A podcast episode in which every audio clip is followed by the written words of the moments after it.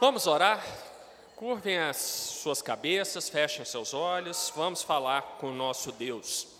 Senhor Deus e Pai, Senhor Deus Todo-Poderoso, te louvamos por mais uma vez estarmos aqui nesta manhã, Senhor, para estudarmos a tua palavra aqui na Escola Bíblica Dominical.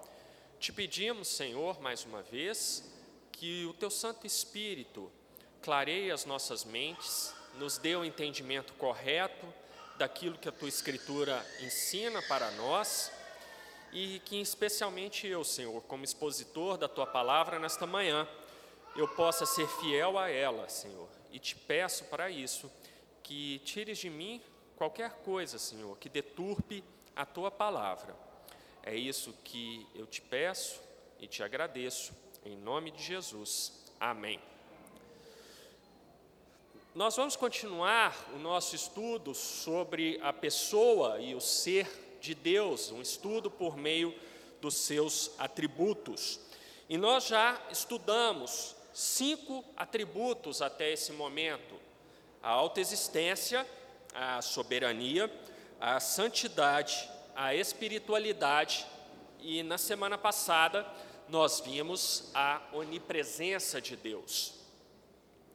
O atributo de hoje é a onisciência. E como tem acontecido em todos os atributos, eu tenho enfatizado para os irmãos que o entendimento da definição desses atributos é a parte mais fácil. Todos os atributos de Deus, nós podemos ter uma definição mais ou menos clara dele. Por exemplo, se eu falo que Deus é autoexistente, a maioria de nós entende claramente que isso significa que Deus não teve um início, Deus não nasceu, Deus não foi criado.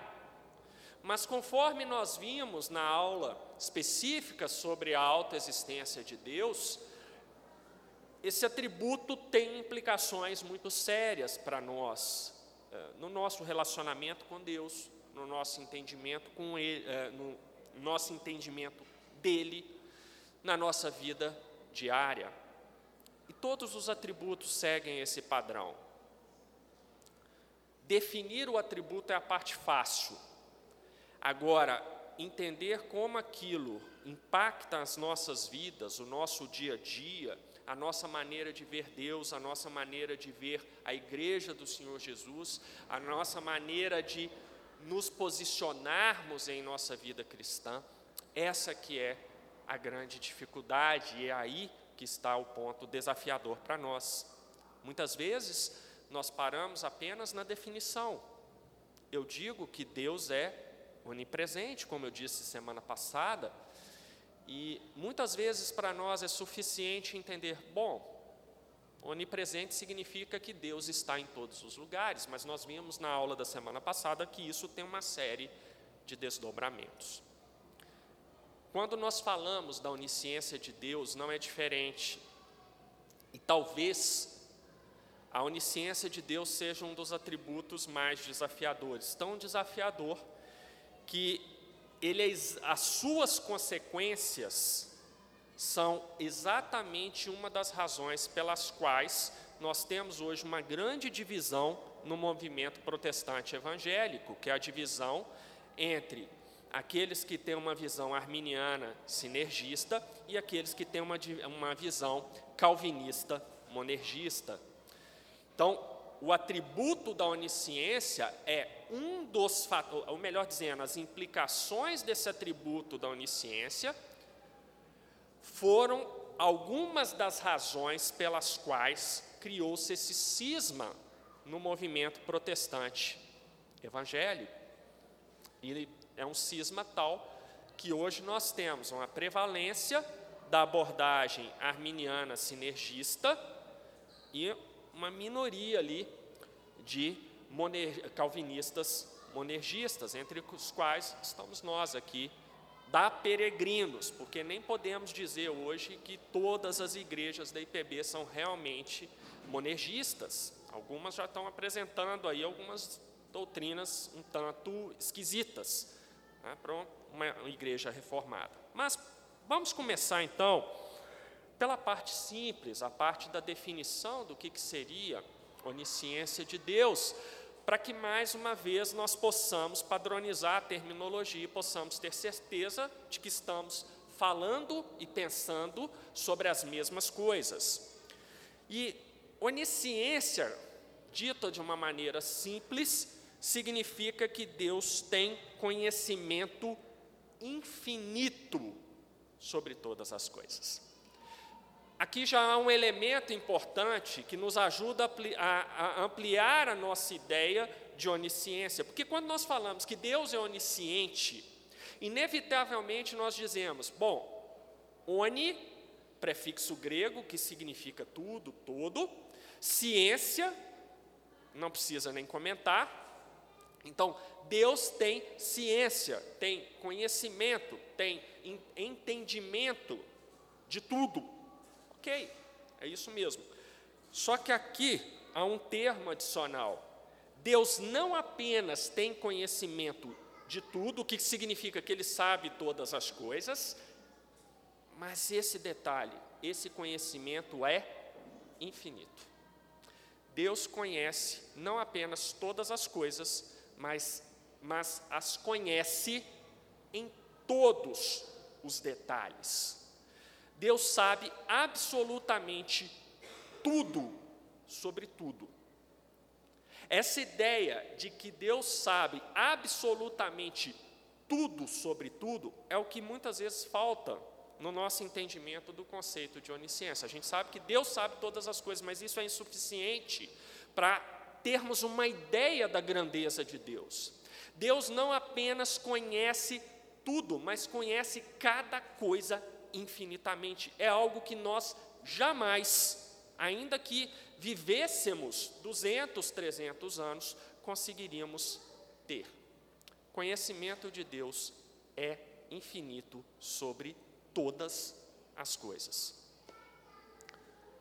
Isso significa, já adiantando um pouco aqui, que Deus não aprende nada. Não há o que Deus possa aprender. O que, que a gente vai ensinar para Deus? Não há o que ensinar para Deus. Ele sabe tudo.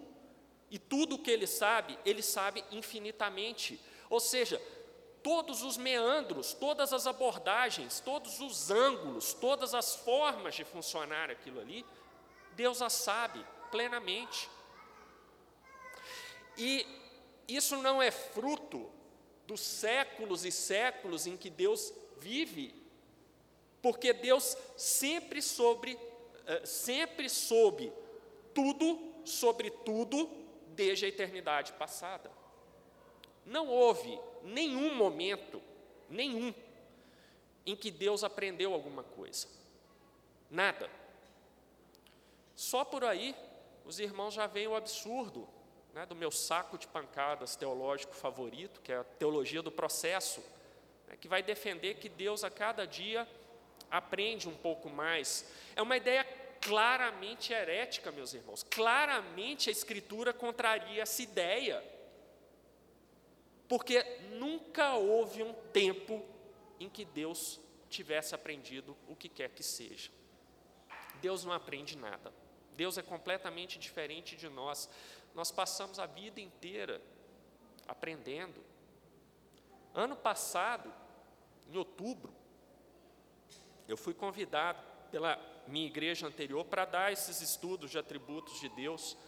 Foram ali 15 domingos ensinando a igreja virtualmente, tá, gente? Por isso que eu não faltei a nenhum dia aqui com, na Peregrinos. Eu gravava os vídeos, tá? Explicando assim, porque senão vocês vão achar, não, ele estava aqui, mas estava lá, então já furou aquela ideia de que só Deus é onipresente. É o Éder riu aqui, né?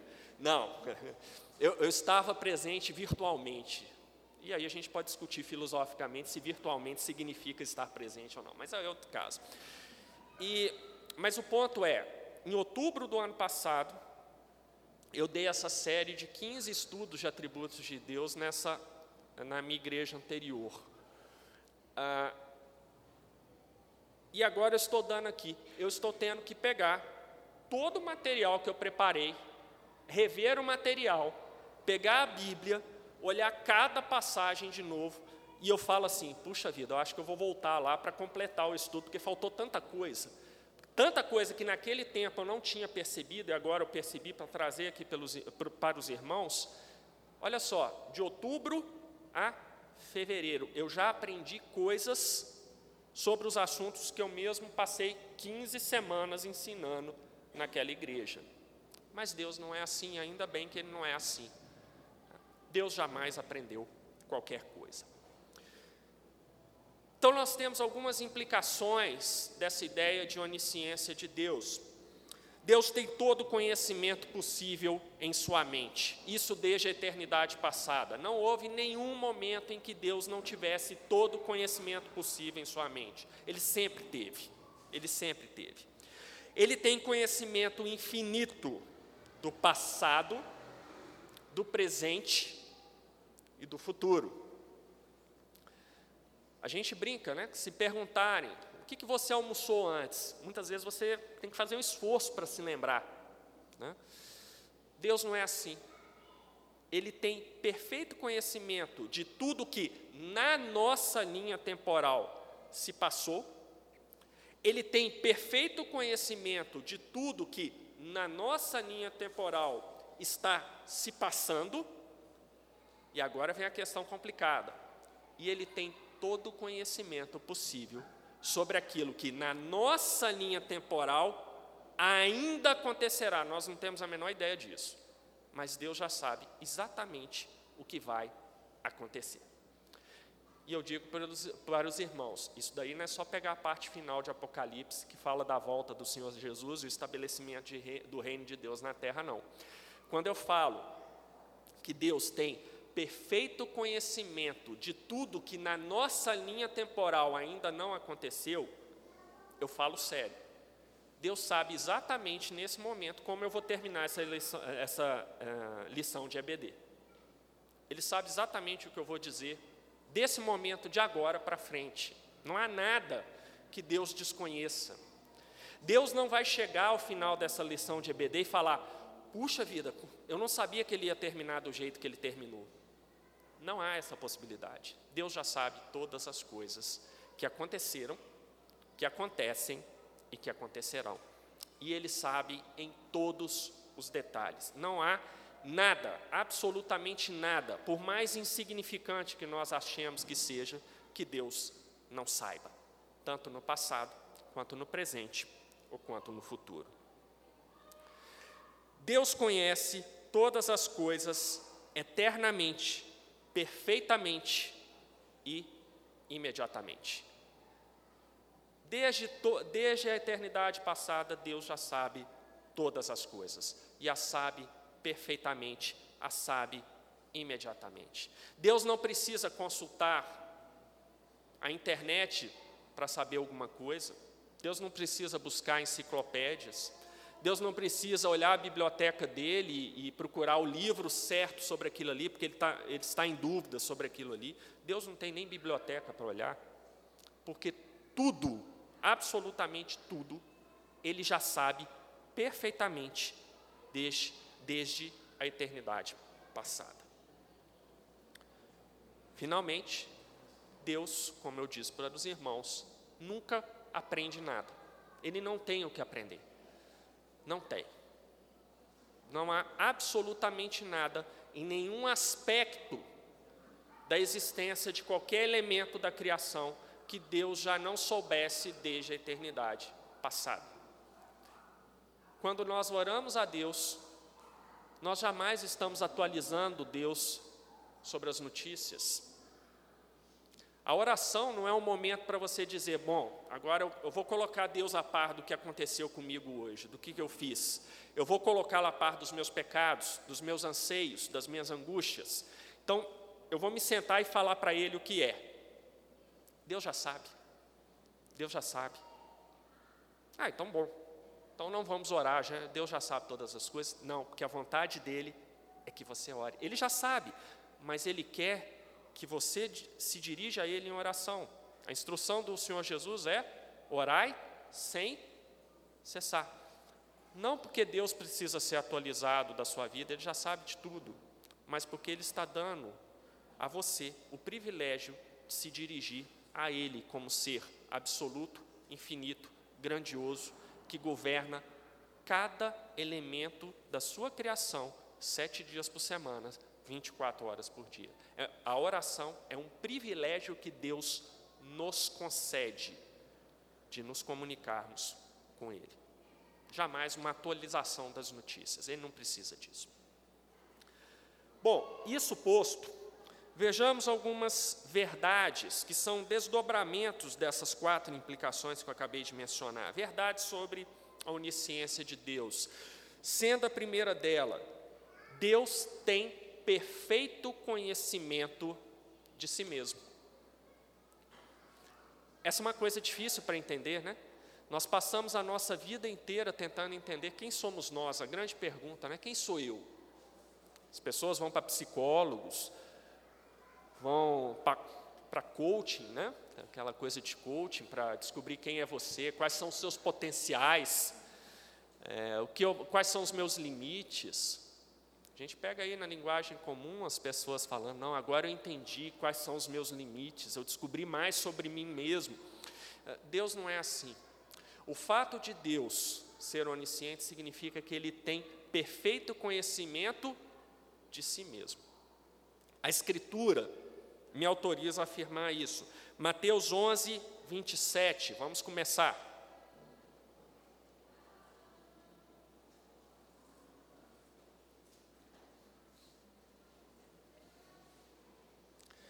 Diz assim a palavra de Deus: Tudo me foi entregue por meu Pai.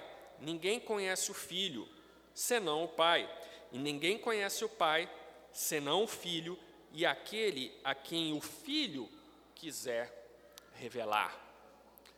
O Pai é perfeitamente conhecido pelo Filho, o Filho é perfeitamente conhecido pelo Pai.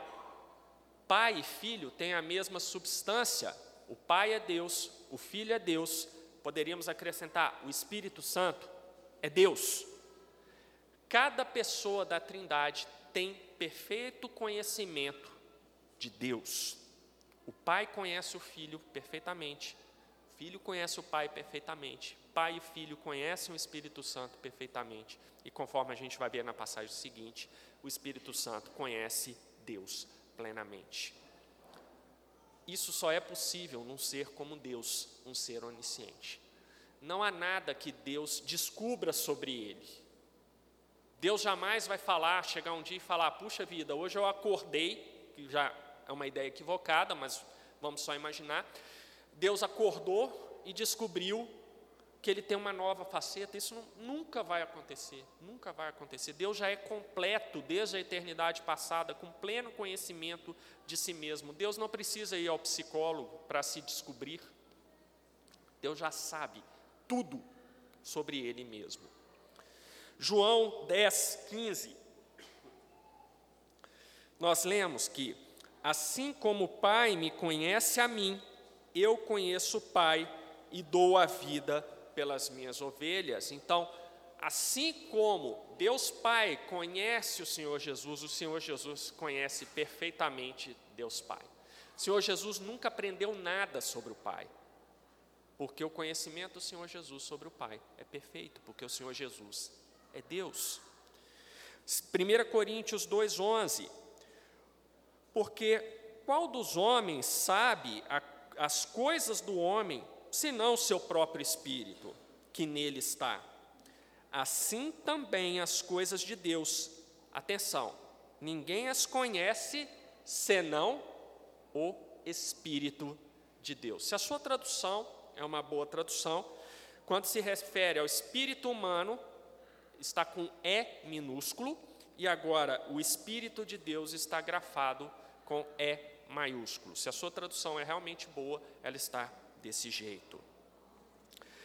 Deus então tem perfeito conhecimento de si mesmo.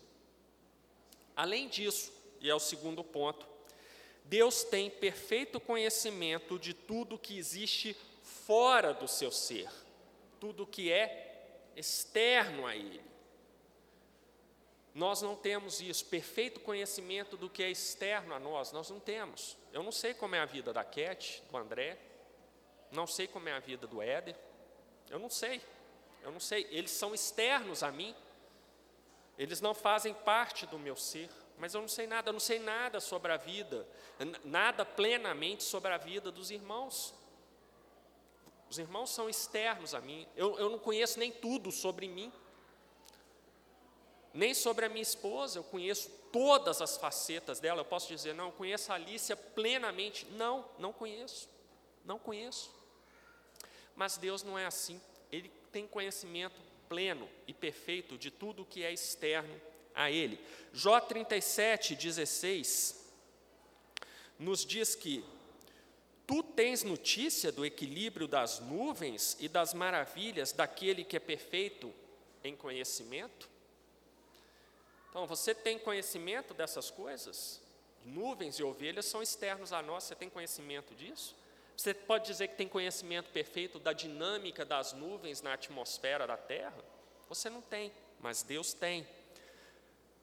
O Salmo 147, lá no versículo 5, diz o seguinte: Grande é o Senhor nosso e muito poderoso, o seu entendimento não se pode medir, o seu conhecimento não se pode medir, e aqui se refere especificamente a melhor dizendo, se refere não apenas ao conhecimento de Deus a respeito dele mesmo, mas de tudo aquilo que é externo ao ser dele.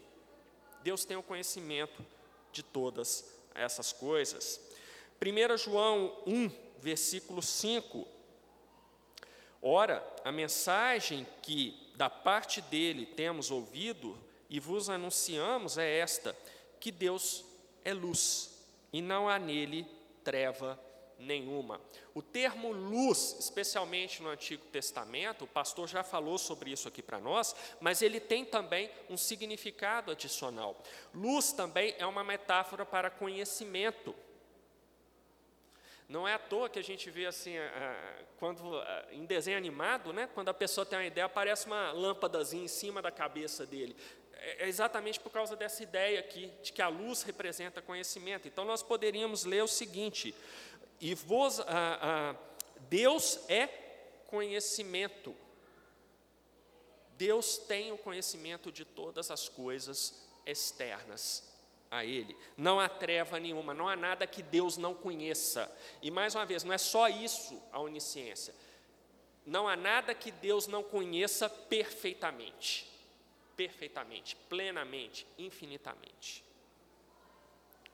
Terceira verdade que é uma decorrência do primeiro atributo que nós estudamos, da autoexistência de Deus. Deus tem conhecimento eterno. Como eu disse para os irmãos, Deus jamais aprendeu qualquer coisa. Deus não conhece hoje menos do que ele conhecia milhares de anos atrás.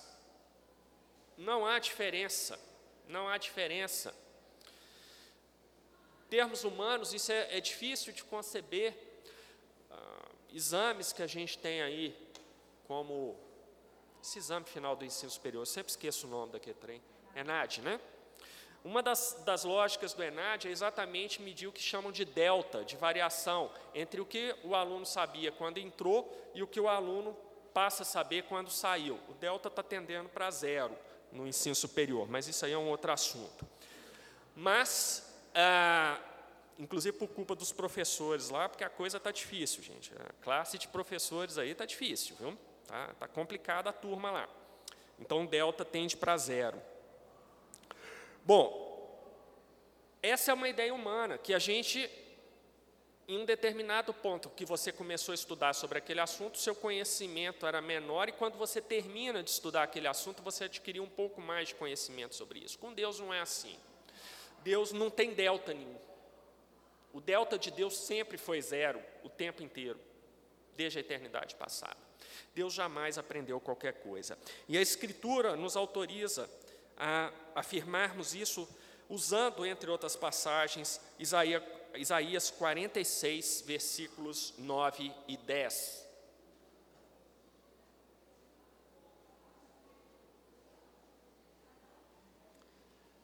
Lembrai-vos das coisas passadas da antiguidade, que eu sou Deus e não há outro, eu sou Deus e não há outro semelhante a mim, que desde o princípio anuncio o que há de acontecer, e desde a antiguidade as coisas que ainda não sucederam. Que digo: o meu conselho permanecerá de pé, farei toda a minha vontade. É interessante aqui que Isaías usa dois termos, desde o princípio então, desde o princípio de todas as coisas, o que já, igual a gente já estudou no atributo da autoexistência de Deus, essa expressão então significa que há um ser que existia antes do princípio de todas as coisas e esse ser é Deus. Então, aqui Isaías faz referência a essa ideia, mas também traz a discussão para a nossa linha temporal, para a nossa realidade sensível e imanente, quando ele usa desde a antiguidade que aí é uma coisa que a gente já entende. A antiguidade é parte da história humana. Então, olha como que Isaías fecha as duas coisas. Há um lado atemporal, que é o lado de Deus, e há um lado temporal, que é representado aqui pelo termo antiguidade. Mas o que interessa para nós nesse versículo é Deus falando que ele anuncia, e olha como a palavra de Deus aqui não dá margem a dúvidas. Eu anuncio o que há de acontecer. Deus, em momento algum, está falando: olha, eu anuncio aquilo que eu avaliei e que eu acho que provavelmente acontecerá. Se isso daí fosse verdade, então Deus não seria onisciente. Mas o que Deus fala aqui é que Ele anuncia o que há de acontecer. E aquilo que ele fala que vai acontecer, não existe nenhuma possibilidade de não acontecer. Aquilo acontece. Quarta verdade. Deus tem conhecimento imediato e simultâneo de todas as coisas. Romanos 11, 33, 33 a 35. O apóstolo Paulo diz o seguinte: Ó profundidade da riqueza, tanto da sabedoria como do conhecimento de Deus.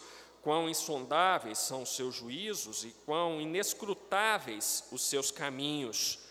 Quem, pois, conheceu a mente do Senhor? Ou quem foi o seu conselheiro? Ou quem primeiro deu a ele para que lhe venha a ser restituído? Uma sequência de perguntas retóricas que reforçam essa ideia de que Deus tem todo conhecimento sobre tudo ao mesmo tempo. Isaías 40, versículo 13.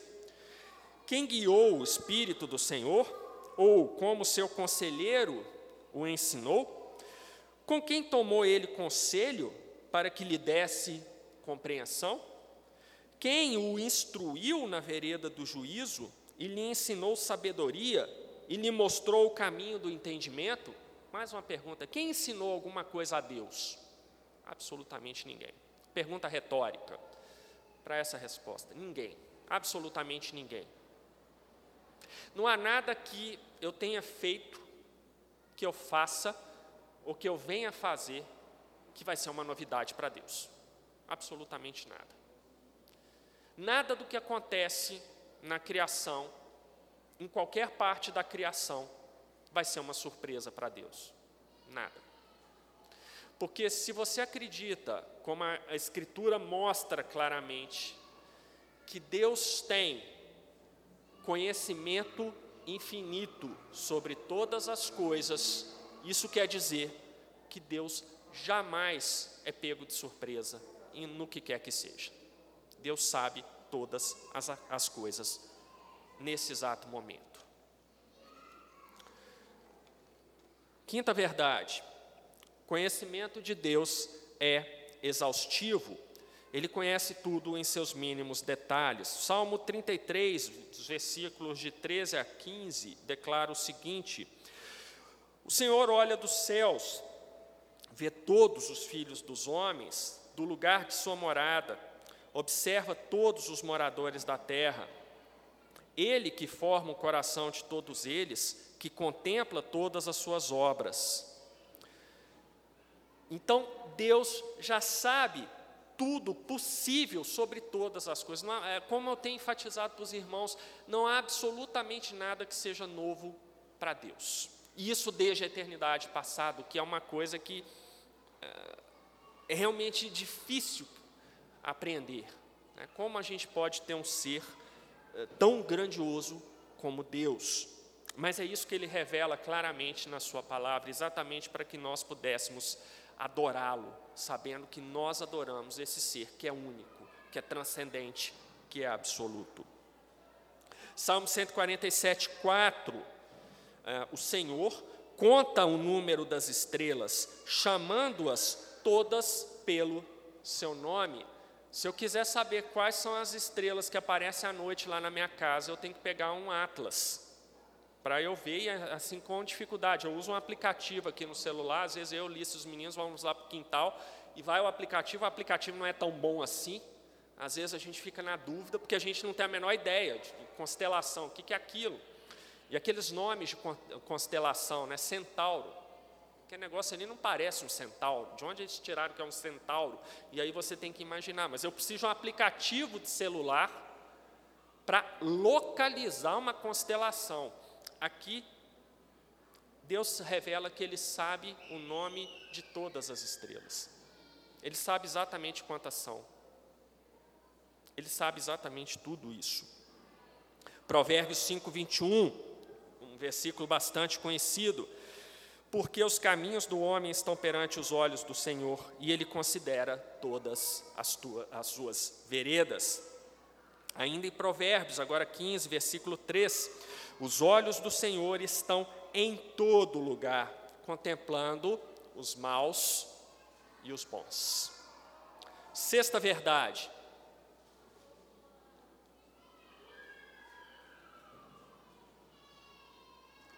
Conhecimento de Deus é penetrante. Ele vê o que nenhum outro consegue ver. Um livro que o pastor Bruno já citou aqui, num dos seus sermões, que é um livro que teve um impacto muito grande na maneira pela qual eu analiso as coisas né, no meu trabalho lá como professor, foi o livro O que se vê e o que não se vê, escrito pelo economista francês Frédéric Bastiat. E nesse livro, Bastiat, basicamente, sendo muito sucinto, ele vai chamar a atenção que os eventos econômicos não podem ser analisados apenas a partir das suas consequências imediatas, que são aquelas que todo mundo percebe. Você tem que não apenas avaliar os eventos econômicos, mas também tomar decisões e pensar a economia vendo é, possíveis efeitos que não são tão claros assim, são aqueles, eventos, aqueles efeitos que estão por trás de qualquer decisão econômica que você tome. Por isso que ele fala, o que se vê, que é o imediato, o perceptível, às vezes óbvio, e o que não se vê, aquilo que não está tão claro, não está tão óbvio assim. Então, Bastiat defende que qualquer decisão econômica tem que levar em consideração também esses efeitos não antecipados tão claramente. Isso vale para nós, mas não vale para Deus. Conhecimento de Deus é penetrante, não há nada que Deus não saiba.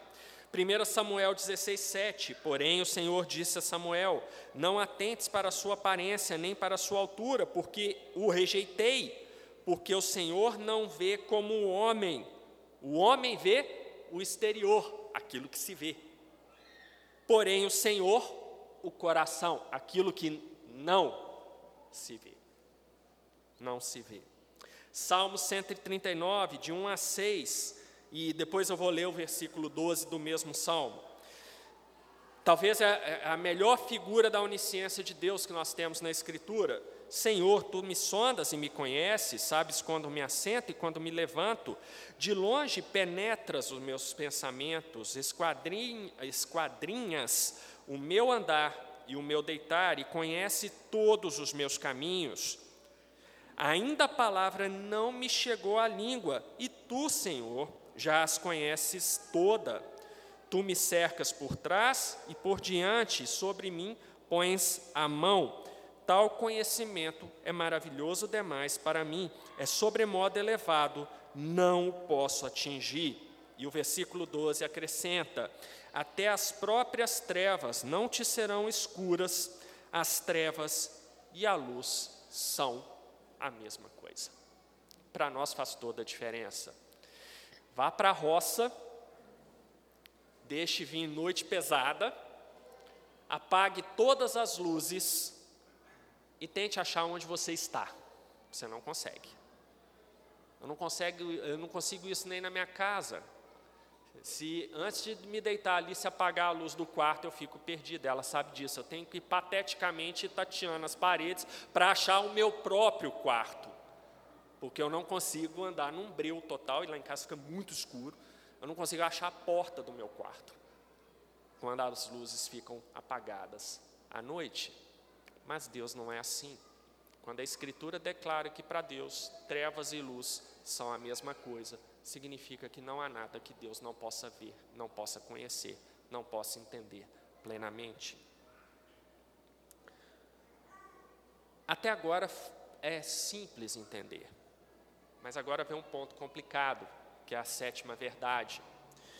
E ele só é complicado não do ponto de vista da Escritura, porque a Escritura ensina essas coisas aqui claramente, mas é complicado por causa do nosso coração pecaminoso. Deus tem presciência de todas as coisas.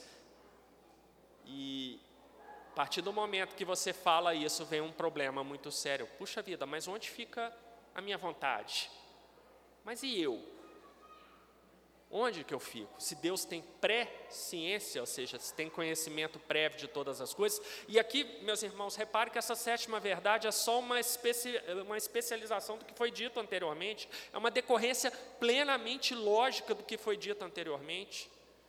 Se você aceita a ideia de que Deus é onisciente, então você tem que obrigatoriamente, do ponto de vista lógico, aceitar que Ele é presciente. Porque se Ele não for presciente, Ele não é onisciente. É uma questão simples. Mas aqui vem um problema. Aqui vem um problema, porque aqui, mas e eu, onde eu fico? Você fica no lugar que Deus te colocou. Vamos lá. A presciência não significa que Deus prevê, mas que ele tem conhecimento, ou seja, ciência de todas as coisas. E agora, por favor, os irmãos, não joguem as cadeiras em cima de mim. Ele tem conhecimento de todas as coisas antes que elas aconteçam na nossa linha temporal. Acho que aqui na Peregrinos eu não corro o risco de ser é, queimado vivo, não, mas na minha igreja anterior eu tive que tomar muito. Os irmãos não sabem a aflição que foi ensinar a presciência de Deus lá, porque é uma igreja arminiana. Né? Então, como é que você fala isso aqui para alguém que é arminiano? É difícil, eu não podia deixar uma bomba relógio para o pastor da igreja. A minha política é jamais causar qualquer tipo de dissensão na igreja que for. Então, foi assim, meus irmãos, eu suei. Eu suei para ensinar isso aqui numa igreja arminiana. Eu suei, mas deu certo. A igreja continua lá, graças a Deus. É, um dia eles vão ver que eles estão errados, mas é, aí fica com Deus. A palavra conhecer na Escritura significa ter uma relação íntima com esta é a ideia por trás da presciência. Deus conhece intimamente tudo o que vai acontecer em nossa linha temporal. Meus irmãos, a grande dificuldade é que a gente tenta é, colocar Deus dentro da nossa linha temporal. E aquilo que eu falei quando nós estudamos a autoexistência de Deus, Deus é o criador do tempo, ele não está submetido ao tempo. Nós sim. E eu não vou me estender muito sobre essas coisas, porque elas são complexas, nós somos criaturas temporais, nós não conseguimos ah, pensar o que é uma existência sem o tempo. O máximo que a gente pode fazer é falar da eternidade que ainda virá, em que nós viveremos eternamente na presença de Deus, mas até a ideia de eternamente na presença de Deus é uma, é uma ideia temporal, porque eterno é um tempo que jamais terminará. Olha só, a gente caiu no raciocínio temporal. Essa é a nossa limitação, sempre será, mesmo no novo céu e na nova terra, nós estaremos sujeitos a essa limitação. Mas Deus não é assim. Deus tem presciência de tudo que vai acontecer. Mateus 7, 21 a 23, passagem muito conhecida. Aliás, acho que é Mateus 27, acho que eu coloquei errado aqui. Acho que é 27. 21 a 23. Ou eu coloquei certo, agora eu fiquei na dúvida aqui. Os irmãos podem conferir, confira o 7. Se não for, deve ser 27, ou 17, ou 37, enfim. Os irmãos acham aqui. Nem todo que me diz Senhor, Senhor entrará no reino, reino dos céus, mas aquele que faz a vontade de meu Pai que está, está nos céus. Muitos naquele dia hão de dizer-me: Senhor, Senhor, porventura não temos nós profetizados em teu nome, e em teu nome não expelimos demônios, e em teu nome não fizemos muitos, muitos milagres?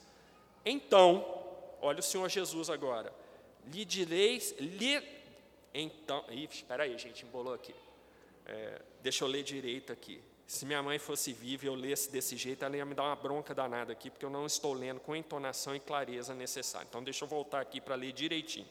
Então, lhes direi explicitamente: nunca vos conheci, apartai-vos de mim, os que praticais a iniquidade. O Senhor Jesus está falando de uma coisa que acontecerá e certamente acontecerá, e isso aqui que ele falou acontecerá. Atos, eh, João 10, 14. Eu sou o bom pastor, conheço as minhas ovelhas e elas me conhecem a mim. Aqui a ideia, eh, se fôssemos acrescentar para dar o sentido exato disso aqui, eu sou o bom pastor e de antemão conheço as minhas ovelhas, e desde a eternidade passada conheço quem são as minhas ovelhas. Esse é que é o sentido aqui que João está dando. Atos 2, 23. Sendo este entregue pelo determinado desígnio e presciência de Deus. Apareceu o termo aqui complicado. Presciência de Deus, vós o matastes, matastes, crucificando-o por mãos de iníquos.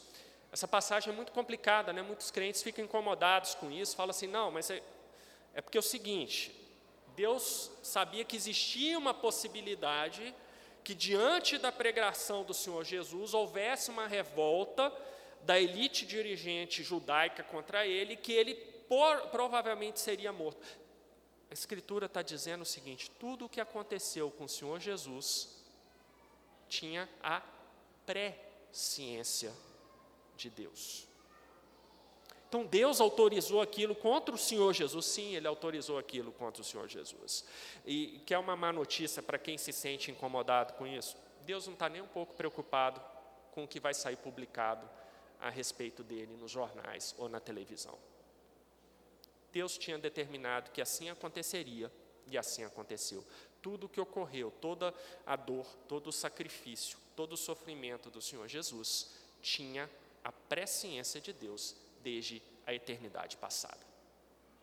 É isso que a Escritura ensina, e a gente tem que estar confortável com o que a Escritura ensina, e não ficar é, tentando entender determinadas coisas logicamente.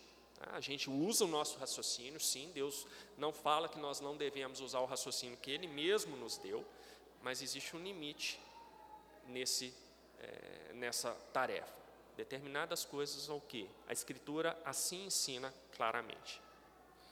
Pedro, 1 é, Pedro 1, de 1 a 2, Pedro, apóstolo de Jesus Cristo, aos eleitos que são forasteiros da dispersão no ponto, Galácia, Capadócia, Ásia e Bitínia, eleitos segundo o que?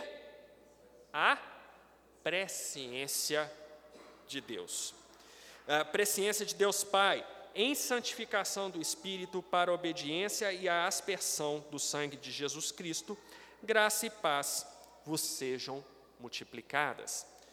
E para a gente terminar ainda em 1 Pedro, é, capítulo 1, agora os versículos de 17 a 20. Ora, se invocais como Pai aquele que, sem acepção de pessoas, julga segundo as obras de cada um, Portai-vos com temor durante o tempo da vossa peregrinação, sabendo que não foi mediante coisas corruptíveis como prata e ouro que fostes resgatados do vosso fútil procedimento que vossos pais vos legaram, mas pelo precioso sangue, como de cordeiro sem defeito e sem mácula, o sangue de Jesus Cristo. Atenção, conhecido com efeito antes da fundação do mundo, porém manifestado no fim dos tempos por amor de vós. Meus irmãos, responder como fica a presciência de Deus e a, a, livre ação humana é difícil, é complicado. É, é uma questão que a gente não tem todas as explicações, e eu certamente não tenho uma explicação exaustiva sobre isso, mas o que nós temos que saber, é, o que nós temos que saber e nos ater a, é que a Escritura nos ensina claramente que Deus é onisciente. E não existe uma meia onisciência. Ou ele é onisciente ou ele não é. Então, Deus sabe todas as coisas exaustivamente, no passado, no presente e naquilo que para nós nós chamamos de futuro, mas que para Deus não existe. Para Deus não existe o que é passado, não existe o que é presente, não existe o que é futuro. Lembrem-se que Deus criou o tempo e não se sujeita a ele, ele está fora dos limites do tempo, nós não. Para nós, tudo é uma sequência cronológica de eventos, para Deus, não, é uma coisa só. Você podia explicar isso um pouco melhor? Não, não podia, porque eu não tenho a menor ideia de como é a mente de Deus. É a minha limitação. E se alguém tiver essa pergunta, o pastor está ali, pode dirigir a ele, que ele, como pastor, certamente terá uma explicação para isso. Afinal de contas, ele estudou quatro anos no seminário e tem que saber responder tudo. Né? Muita gente acha que pastores são oniscientes, mas não são. Eles também estão na mesma trajetória que nós de aprendizado. Fim. Perguntas, o Elbert hoje não está aqui, então não vai ter perguntas. O Vitor também não vai fazer, nem o Fernando. Mais alguém? Mais alguém? Brincando. Vitor e depois o Fernando, por favor.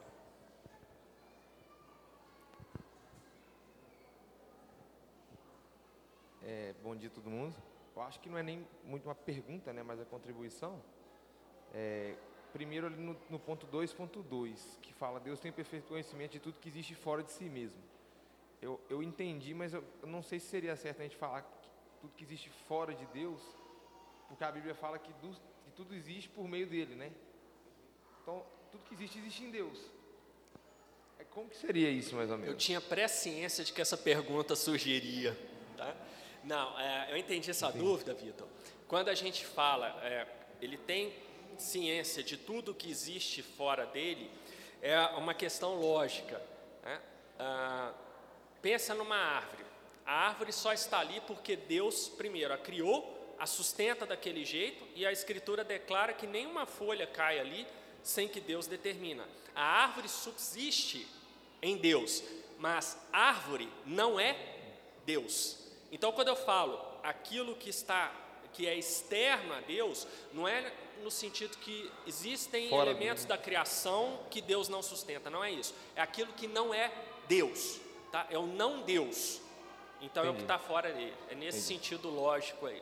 E o, o, outro ponto, eu acho que quando a gente fala da presciência, é, eu acho que você disse que lá na sua outra igreja você quase apanhou, é porque eles, acho que eles entendem errado a presciência, né? Eles entendem o seguinte: ah, Deus só sabe, mas sabe como, né?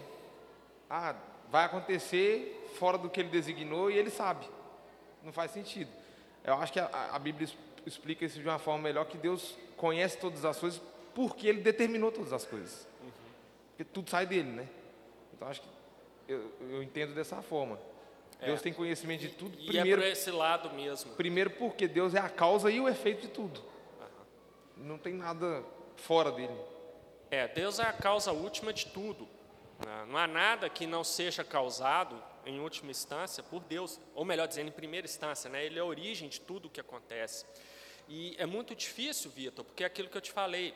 Ah, no meio protestante evangélico, prevalece a ideia de uma onisciência restrita. Isso é uma contradição lógica, mas é isso que prevalece. Ok, Deus é onisciente, mas em relação às nossas ações, o que ele avalia são probabilidades. E aí, Vitor, nossa, tem um.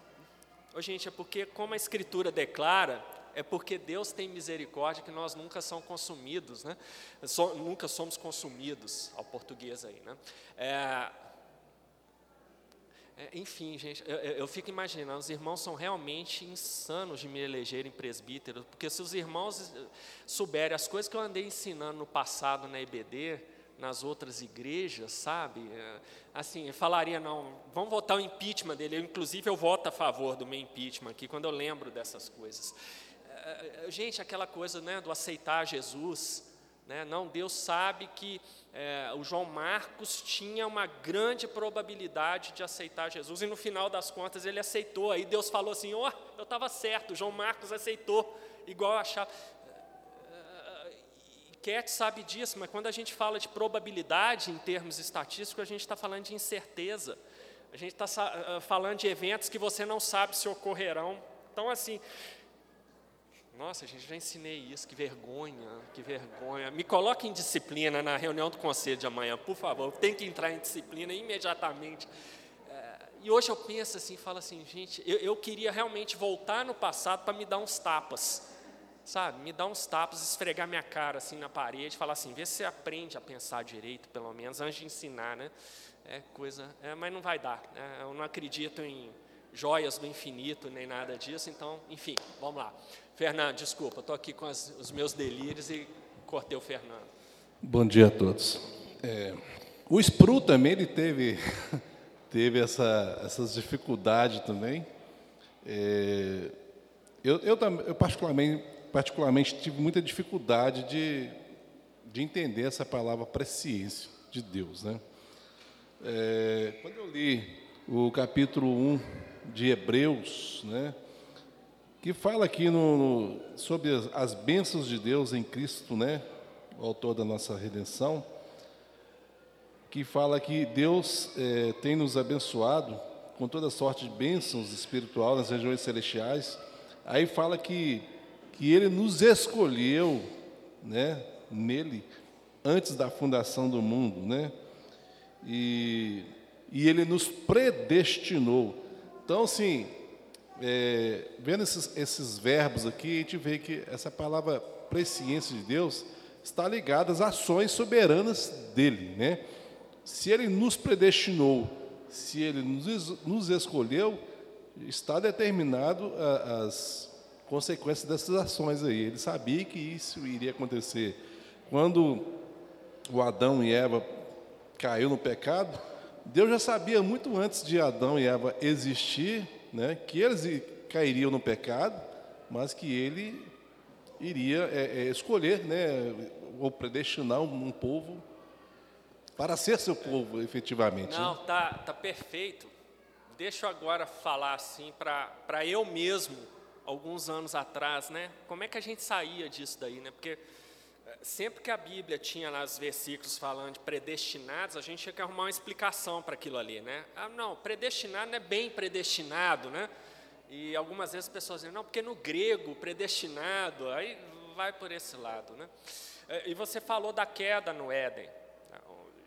Várias vezes eu escutei explicações para a queda, é o seguinte, não, ah, ah, ah, Deus não sabia que Adão e Eva pecariam, mas sabia que existia uma grande possibilidade disso. E aí, no momento em que eles pecaram, então Deus, como Ele tem conhecimento de todas as coisas, Ele já elaborou automaticamente o plano de salvação. Né? Eu já ouvi essas explicações. E, e aí, pior por isso que, por favor, amanhã reunião de conselhos, eu já vou entrar em disciplina. E eu acreditava nisso, sem assim, a gente é muito bobo, né? Você não para para pensar, né? Não para para pensar nas coisas, não faz sentido. Não faz sentido com a ideia da onisciência de Deus. Então, assim, é muito, é, é muito difícil quando você está nesse meio, né, Fernando? Igual eu fiquei 45 anos no meio dispensacionalista arminiano, né? O João Marcos está me gozando ali, você não fala não que amanhã é reunião, tá? Eu, eu apresento denúncia contra você lá no conselho, tá? É, e assim, foram 45 anos é, lidando com essas questões, né? e aí vem todo o vocabulário. O vocabulário expressa a maneira de você ver o mundo. Aceitou a Jesus, né? quem nunca culto com apelo no final, aceite a Jesus, é a sua última chance, se você morrer agora, você vai para o inferno, então vem à frente, aí todo mundo vem à frente, aí, aquela coisa toda.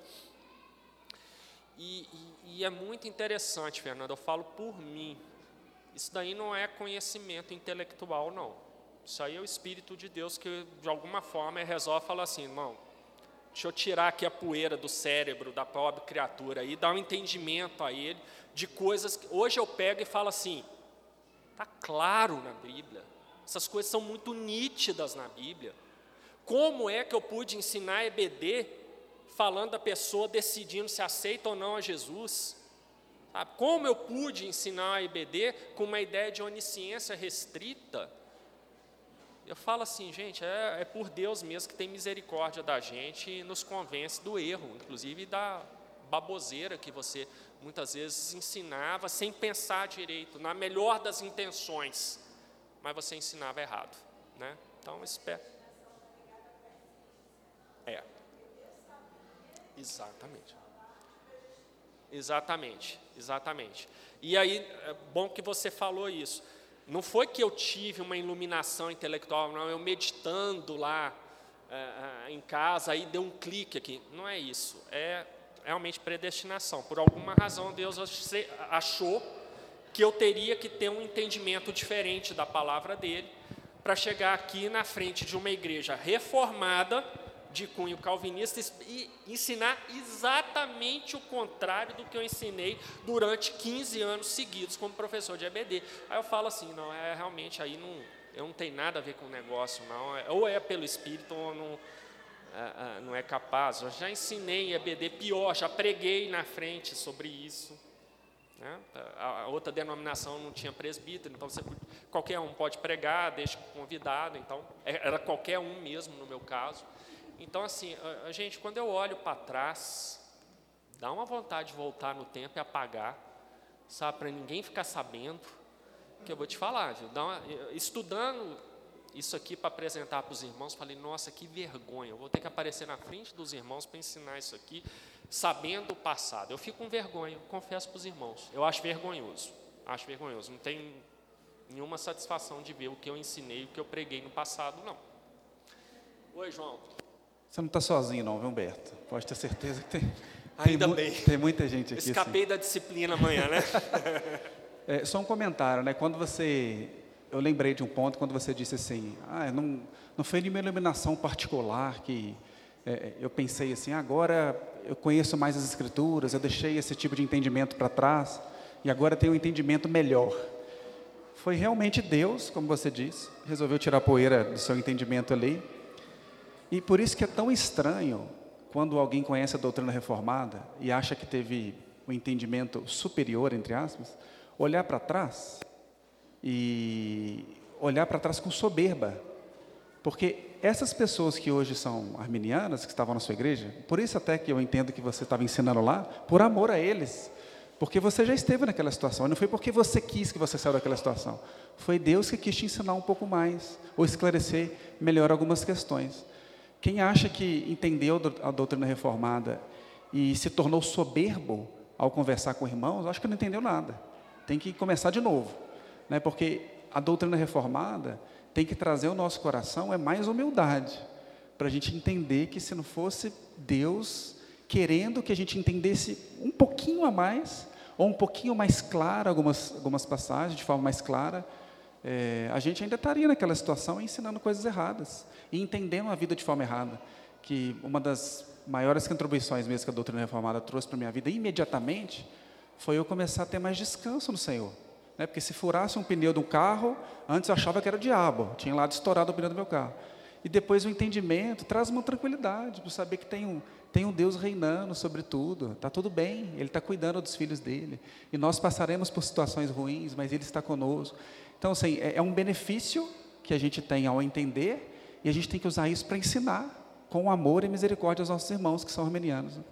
É, João, o que você falou é muito importante, e com esse comentário eu vou terminar, meus irmãos, e vou até pedir o João para orar, é, terminar na EBD, mas existe um filme sobre isso, é um filme que vocês podem comprar pelo Vimeo, chama Calvinist.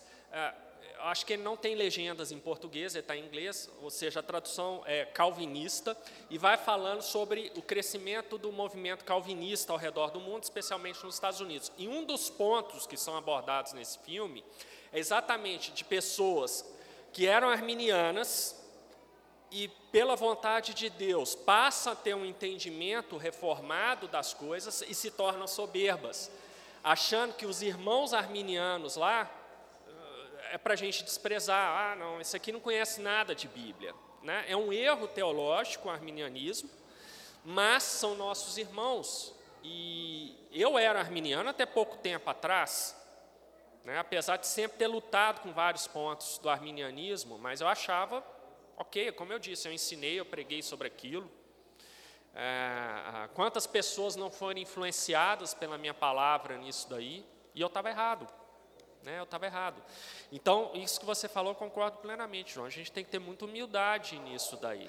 Quem cresceu no meio reformado, ok, tranquilo, mas eu, você também tem essa história muito parecida com a minha, só que eu não, não era do lado pentecostal, né, como você, mas assim, a gente olhando para trás, né, a gente vê assim, puxa vida, onde eu estou agora, onde eu estava antes, então é para ter humildade, para ter temor de Deus e pedir a Deus que você passe da agora para frente, para o resto de vida que eu tenho aí pela frente, não sei quantos anos eu tenho pela frente, eu espero que não sejam muitos, não porque eu quero morrer, mas porque o Senhor Jesus vai voltar antes, mas eu espero que daqui para frente eu ensine aquilo que está claramente é, mostrado na Escritura.